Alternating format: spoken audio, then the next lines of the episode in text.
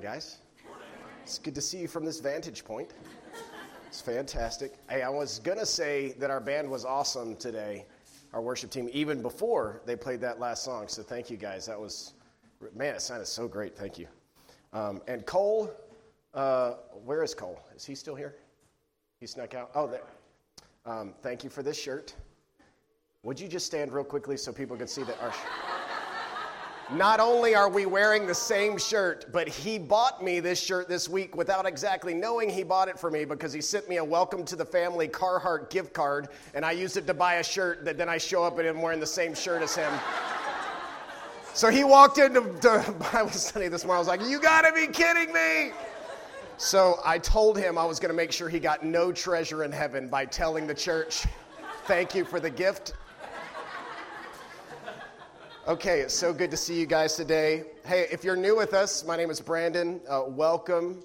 Uh, I'm the teaching pastor here, and you are joining us in the middle of a series called The Church That Changes the World. And it continues, to me at least, to be a fascinating look uh, as we sort of wrestle with what we see in the original church in light of who we are. We're, we're looking at a tiny church of 120 people, as we are a tiny church of 120 people, and seeing what we can learn from their experience and how we can be more like the church that God calls us to be. And what we've seen so far is that the example of the original church, the first church that Jesus left behind, is causing us to ask some questions about how we function as a church. So let me just remind you what we've asked so far.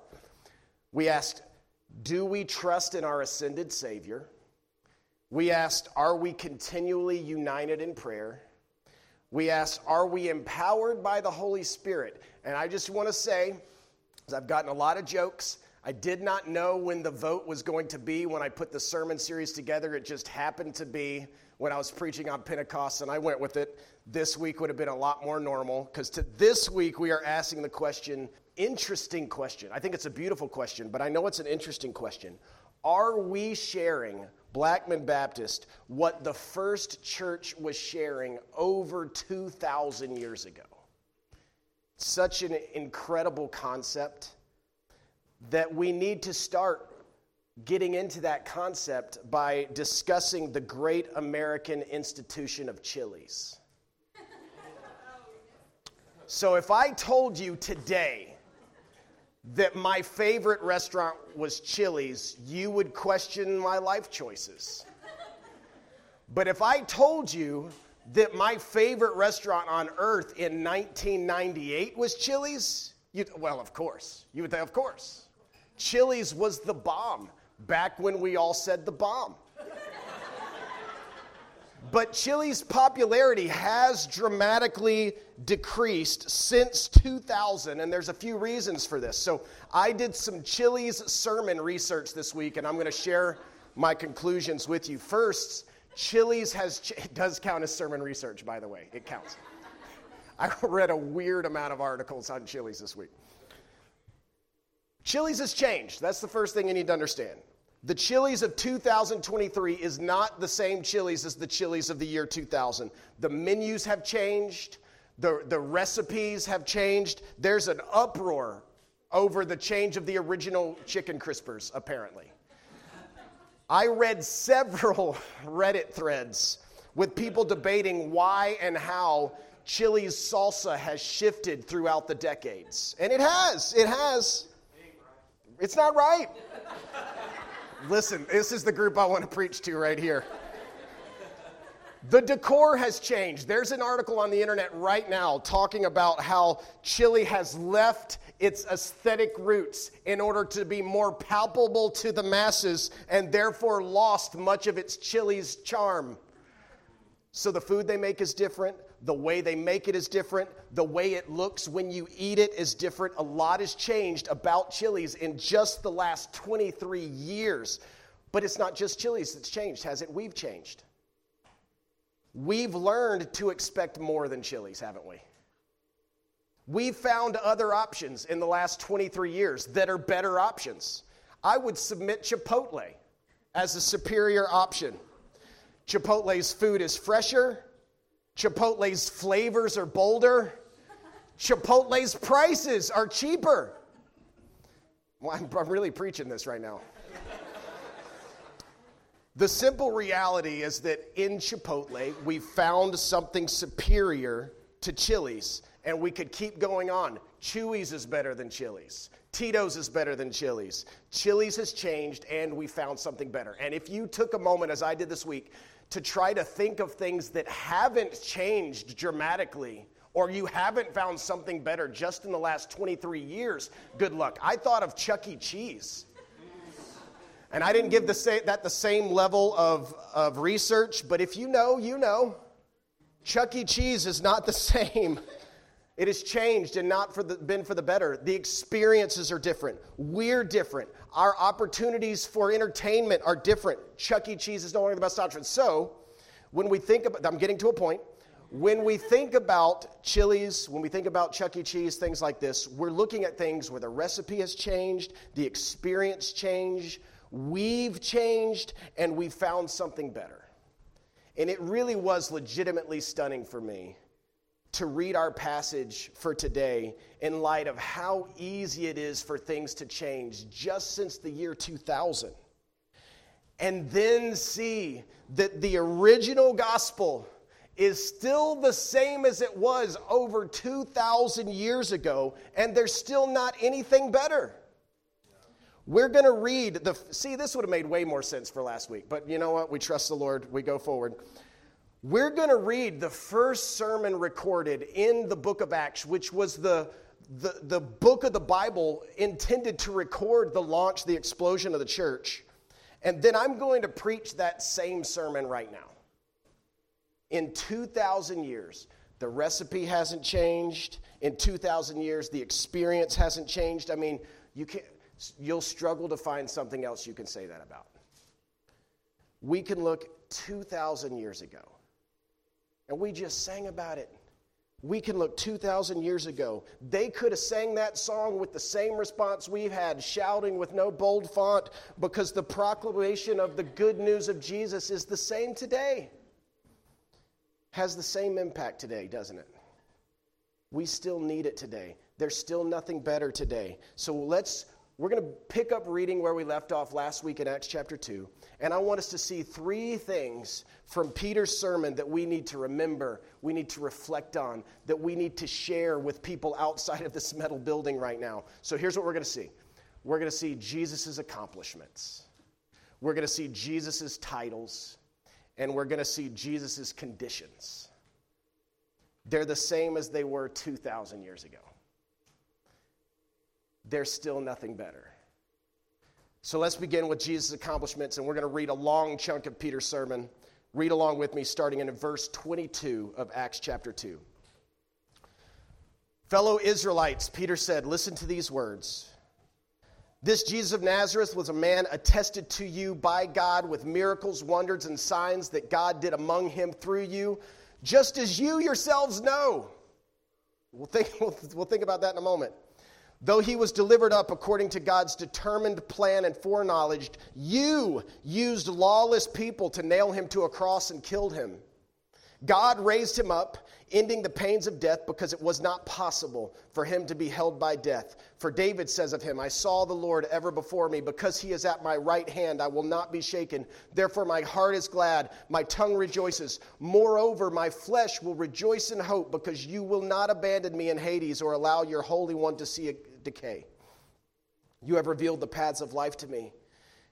You will fill me with gladness in your presence. Brothers and sisters, Peter continues to speak. I can confidently speak to you about the patriarch David. He is both dead and buried, and his tomb is with us to this day. Since he was a prophet, he knew that God had sworn an oath to him to seat one of his descendants on his throne. That's Jesus. Seeing what was to come, he spoke concerning the resurrection of the Messiah. He was not abandoned in Hades, and his flesh did not experience decay. God has raised this Jesus. We are all witnesses. Therefore, since he has been exalted to the right hand of God and has received from the Father the promised Holy Spirit, he has poured out what you both see and hear. For it was not David who ascended into the heavens, but he himself says, The Lord declared to my Lord, Sit at my right hand until I make your enemies your footstool. This is the word of the Lord. Thanks be, Thanks be to God. And this is a pretty compelling snapshot of the work of Jesus, of the life of Jesus. Peter, remember, so let, us tie this back into where we left, left last week. Remember, Peter is standing from, in front of Jewish people gathered from many, many nations, and they've just seen the powerful display of the Holy Spirit that we talked about last week. Last week we discussed the arrival of the Holy Spirit, its strangeness, its power, and how the followers of Jesus on that day were speaking in their own language describing the magnificent acts of God, we said. But these Jewish people from all countries across the earth are understanding those testimonies in their own language. It's a pretty chaotic, pretty miraculous moment. And then Peter steps up and, and, and he preaches this sermon to them and he says, This is happening because of Jesus. And then he says, Let me tell you about Jesus because you need Jesus. And that was true 2,000 years ago and that's true today. And then he walks through Jesus' accomplishments, his inestimable accomplishments, and he shares significant facets of Jesus' life as the, as the Messiah to these people who have just witnessed this supernatural wonder. So, what are Jesus' accomplishments? Let's look. Notice in verse 22. Peter said Jesus performed miracles and signs and wonders in front of these people. Some of these people would have seen his miracles. Jesus was the miraculous Messiah, Peter says. Verse 23 Peter told them that Jesus had been delivered up and nailed to the cross by them, like they and by extension we, responsible for the death of Jesus. So he became the sacrificial Messiah. Then Peter says on the cross, Jesus was killed. He became the dead Messiah. But in verse 24, Peter said that God raised him up, ending the pains of death because it is not possible for him to be held by death. So Jesus became the resurrected Messiah. And Peter shares this really this really magnificent. Peter shares that David was writing prophetically about the resurrection of Jesus when he wrote this psalm. Peter Peter quotes, I think it's Psalm 16. Peter quotes the, a passage of Scripture, I'm, I do not think, it is Psalm 16, from, from the Old Testament. Peter quotes it, and Peter's basically saying, guys, David did see decay, right? Peter says, We have David's tomb with us right now. But David was a prophet. And David knew that one day the Messiah would come that death would not hold the Messiah, David prophesied that the tomb wouldn't keep the Messiah. So Peter is preaching, we have David's tomb. It's right here, but Jesus' tomb is empty. And you need to know, gathered people of the nations, you need to know that Jesus Christ died. Not just gathered people of the nations, people in gray chairs in a metal building in Middle Tennessee right now. You need to know that Jesus Christ died as a sacrifice for your sins, but he isn't there anymore. Because just like David said would happen, just like Jesus himself said would happen, he has risen from the dead. He has defeated death and hell. These are the accomplishments of Jesus. But then in verse 31, Peter goes on to speak of Jesus' ascension. There's nobody like this. 2,000 years later, there's nothing like this. Peter speaks of his status as the ruler of the universe at the right hand of the Father, and he quotes another psalm. This is Psalm 10 which says, The Lord declared to my Lord, Sit at my right hand until I make your enemies your footstool. That's smack talk. Peter says, This time, this same Jesus who you killed, who you watched into heaven victoriously, he's now sitting at the right hand of the Father, and his enemies are like footstools. Now, here's what I want you to imagine. This is really hard for us in 2023 so far removed from this original power, powerful gospel. But, but, but imagine that you're in the crowd. You're in that crowd. Here hasn't changed, and nothing better has come along in 2,000 years. But it's still a message that for many of us is not new. But rem- try to imagine what it would have been like when it was new.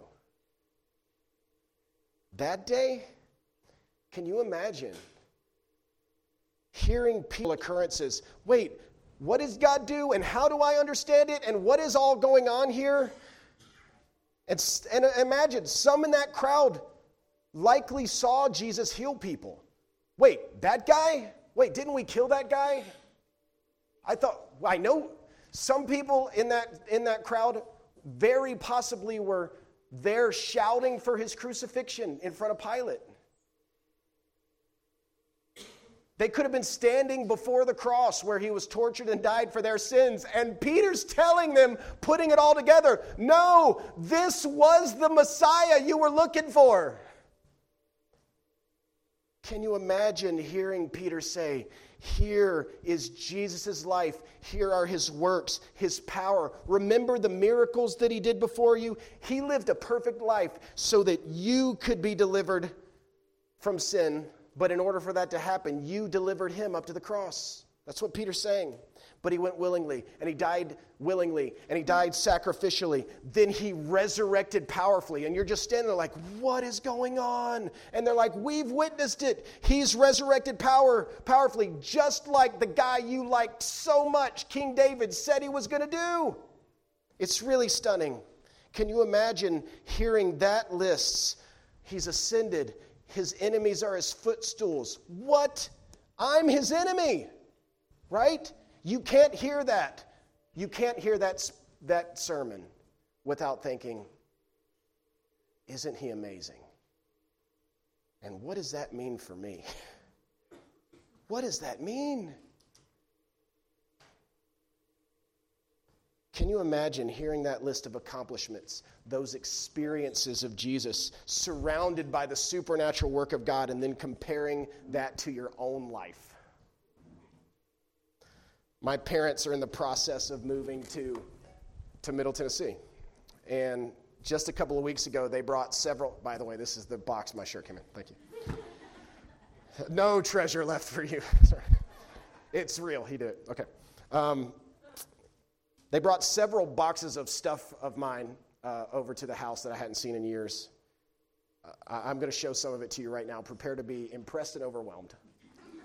Uh, I've got in this box a, a high school basketball championship plaque.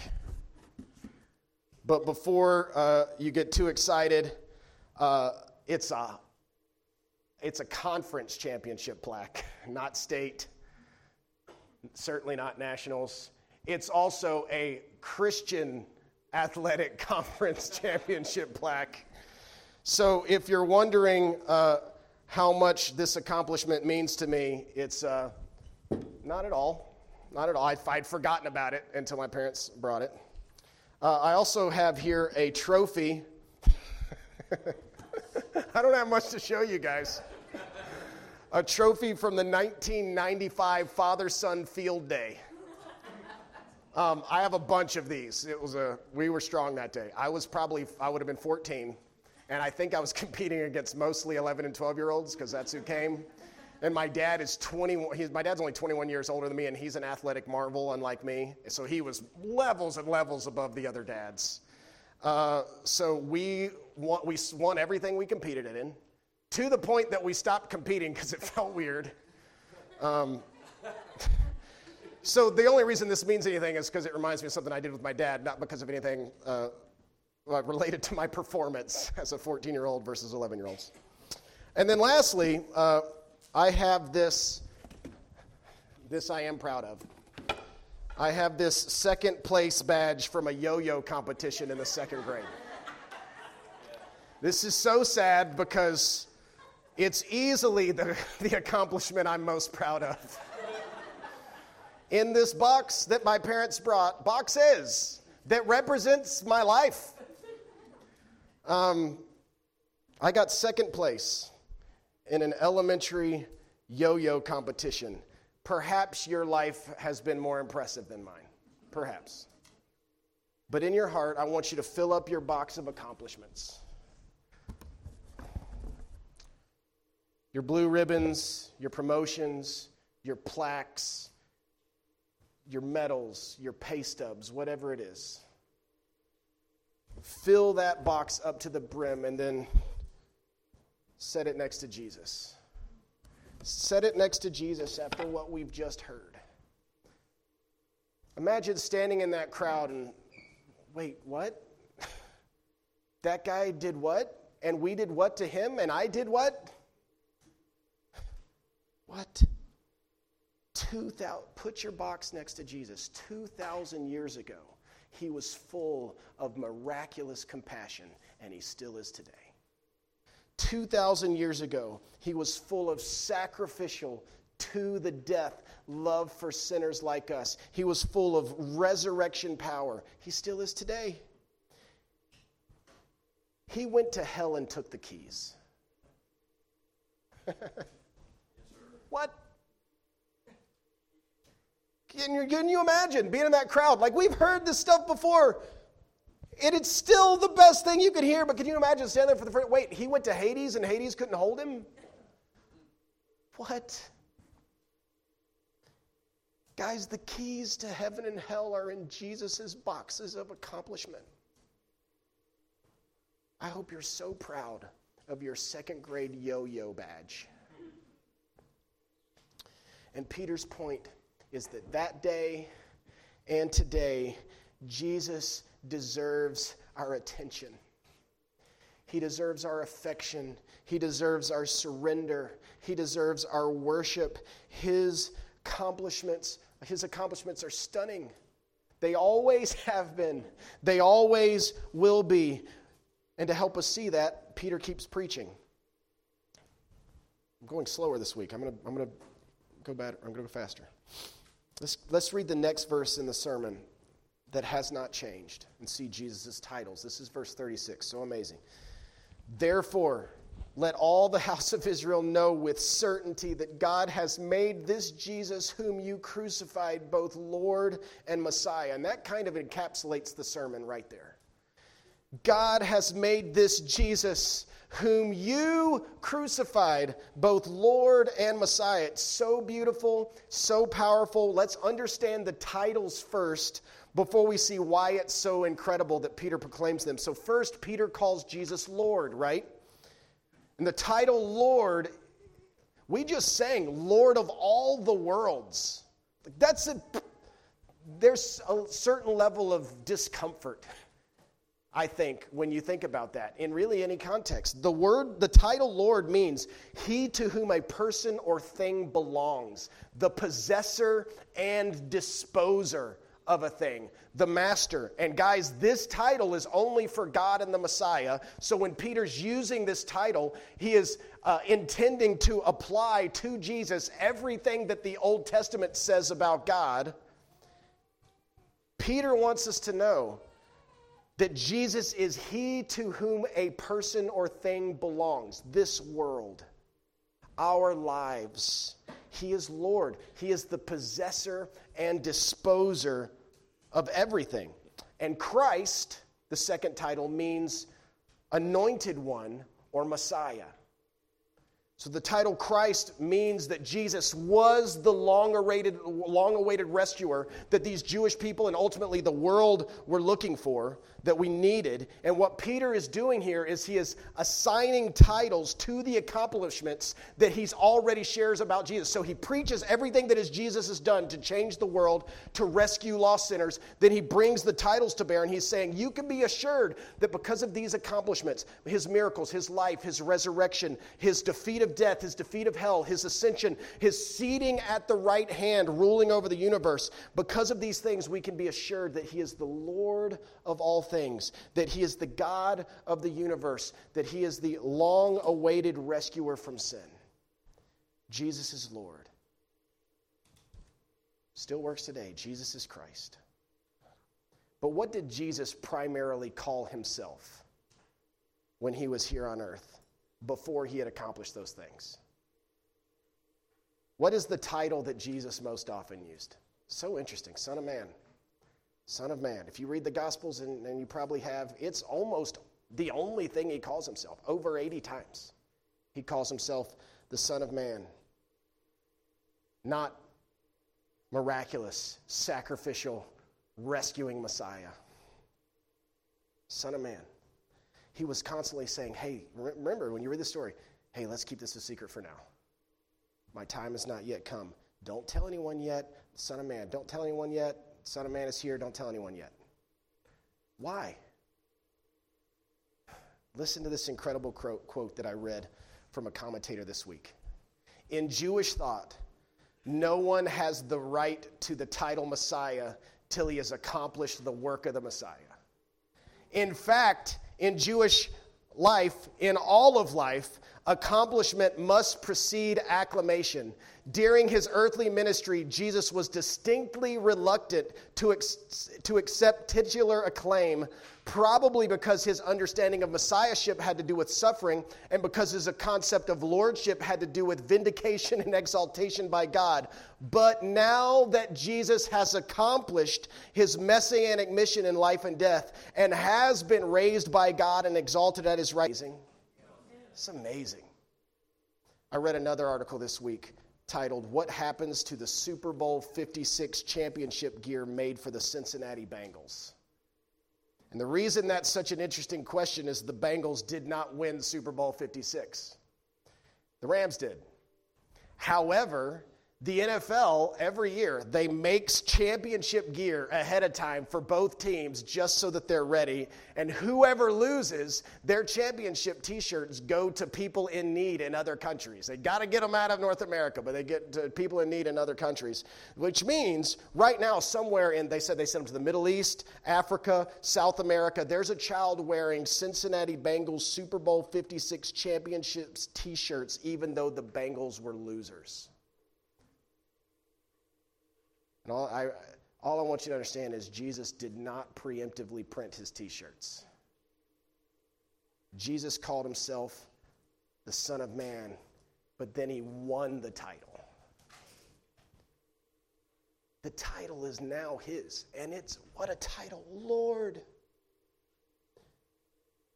He is the ascending, ruling Lord of Lords Right now, this is His world. You, children with your sticker packs, you are His life. You belong to Jesus. And He's also the risen Messiah. Children with your sticker packs, Jesus loves you and He wants to rescue you from your sin. And there's nothing left He needs to do to do it. The championship banner has already been hung, so to speak. He rules the world, victory in hand, titles in hand. He longs to give you salvation, to offer you everlasting life and life in an abundance, but He's not offering something that He can't give that He hopes to be able to give someday. He's offering something He's already earned, claimed, already done the work. He already wears the titles. He is Lord and Christ, and He wants to save you. So let's finish reading Peter's sermon to see Jesus' conditions. We've seen his accomplishments, his titles. What are the conditions to respond to what Jesus offers? Pick up in verse 37. When they heard this, they were pierced to the heart and said to Peter and the rest of the, the apostles, Brothers, what should we do? Peter replied, Repent and be baptized, each of you, in the name of Jesus Christ for the forgiveness of your sins, and you will receive the gift of the Holy Spirit. For the promises for you and for your children and for all who are far off, as many as the Lord our God will call. With many other words, he testified and strongly urged them, saying, Be saved from this corrupt generation. So those who accepted his message were baptized, and that day about 3,000 people were added to them. So, in my humble opinion, Chili's salsa isn't as good as it was 20 years ago, and it costs more. Chili's salsa's potency has changed, and the conditions to get it have changed, both for the worse. It is not so with the good news of Jesus. The conditions are the same today as they were back then. Their response can be our response. Peter was preaching salvation through the accomplishments of Christ. He was offering access to the Lord and Savior of the universe. And look at the response of the listeners. When they heard this, they were pierced to the heart. They asked, What should we do? Pierced to the heart. Some, some translate that cut to the heart. It's similar to saying they were humble of heart. They had stood there, they had heard. Uh, How could this be? The people that saw the truth that they were like, we missed it. He was here and we killed him and we are responsible, but he loves us and he saves and he's exalted as Lord of the universe. But the conditions then are the conditions now. They were pierced to the heart. They heard Jesus' glory. They heard Jesus' work. They heard his resurrection. Cut to the heart. This Jesus, who we crucified, is ruler of the world and the Messiah who came to save us. And that's the same response we need today. Pierced to the heart. Can we believe that? Can we believe we're all born enemies of God? Our sin now, just like then, just like over 2,000 years ago, makes us against the Lord and Messiah. Whether we know it consciously or not, we are born against the Lord of the universe and the Messiah who saves. Many who heard that day immediately saw the problem with that. They immediately saw their need. And the point of the gospel is that the only thing you need to receive the gospel is your need. Anyone who can see Jesus' glory and see their own need can meet the conditions. There's no box of accomplishments you got to fill up. Jesus brings that. There's no magic words to memorize. Peter didn't give them, you know, a list of things they had to do to be right with God. No, they expressed their sorrow, they communicated their need, and Peter said, Repent and receive the forgiveness of sins through Jesus. The conditions then are the same today. The word, most of you know this, but kids, you may not. The word repent, it just means turn around. Turn around. That's what repent means. And when the direction that you are going leads you against the Lord and rescuer of the world, the call to turn around is a loving call. Jesus is saying if you're trusting in your own accomplishments, or in your own titles, then you're walking toward destruction. Turn around and don't walk towards destruction, right?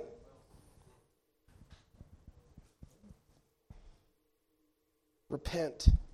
You only need be humble of heart. The people that are coming to your mind right now who don't have a relationship with God to the finished work of Jesus Christ, they only need to be humble of heart.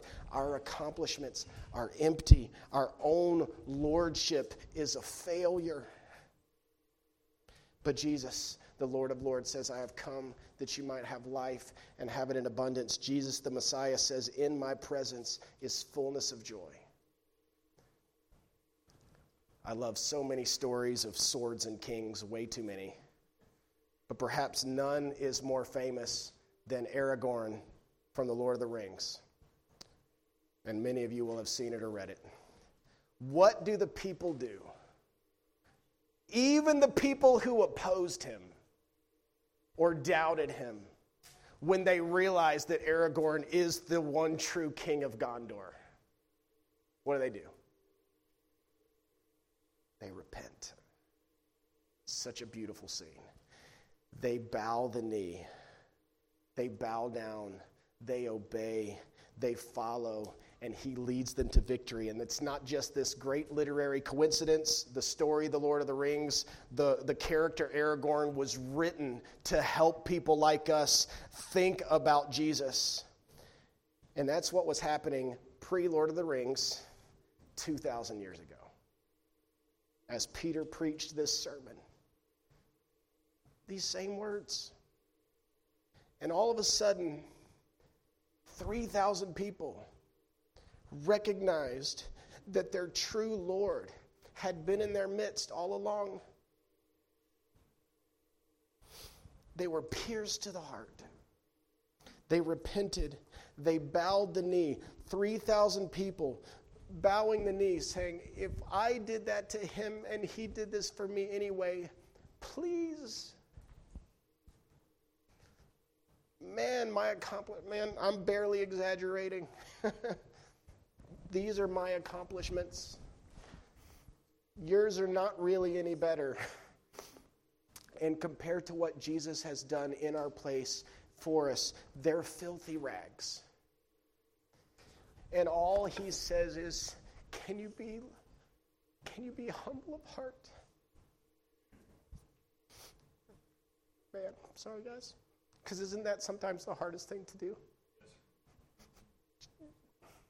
Jesus, I want to fill my box, right?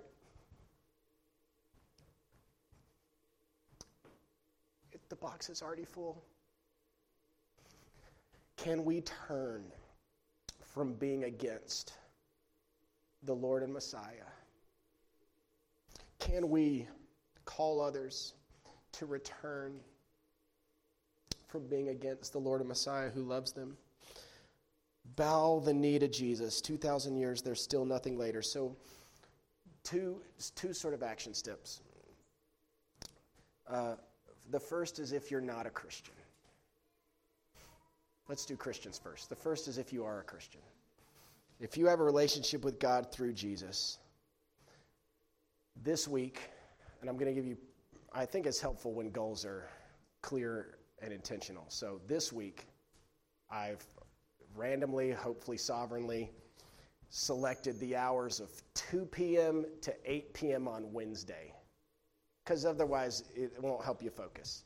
I'm going to ask you to, to be praying every day this week between now and then. Maybe it's between 11:30 and 11:35. But pray for an opportunity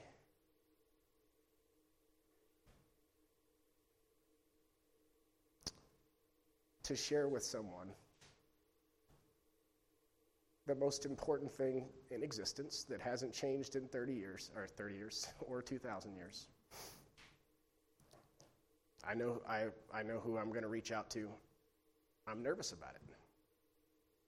You might be nervous about it. It's a call of love. It's a call of love. If that person is against the Lord and Messiah of the universe, then they are missing out on everything that matters most. So I'm going to ask you to pray for the Lord to either put on your heart an opportunity or just to give you an and if you're not a Christian, kids in the room, adults in the room, people listening online, I want to call you to Jesus right now. Right now. Are you humble of heart? Can you turn around? Jesus wants to save you. The Bible says if we will confess with our mouth and believe in our heart that we will be saved, that's all it takes. And what I'm going to ask you to do is, in just a moment, as we're singing, we're going to stand, and I'm going to ask you to walk out in front of somebody. If you're a kid and you want to, you tap on your parent's shoulder first. Come out and let somebody from our prayer team pray with you to make the most important decision ever. And you might wonder why in the world, especially in a room this small, would I walk in front of people? Why would I let them see that? Well, uh, your high school graduation was pretty public. Your wedding was likely a very public profession. This is the most important decision you'd ever make. Take that step this church will celebrate with you. But let me pray for us, and then we will respond to the Word of God together. Father, I do pray for my brothers and sisters. God, I pray that you would give us a renewed shield of faith because uh, we're reminded of your accomplishments and reminded of your titles. And God, I pray that you would give us a desire to help other people see the conditions of being united and reunited ultimately with you, Jesus. God, I pray that this week we, you would give us a supernatural opportunity to share the good news of Jesus. Would you give us love and joy and courage and conviction to share the recipe that hasn't changed in over 2,000 years? And God, if there is anyone in this room right now who needs a relationship with you, God, I pray that you would draw them to yourself. God, I pray that you would give them the love they need. I pray that you would give them the courage that they need to take a step out of their seat and come forward and make the most important decision of their life. Jesus, we trust you. You're so good. Thank you for being the best thing that's ever happened to us. And it is in your name we pray. Amen. Thank you.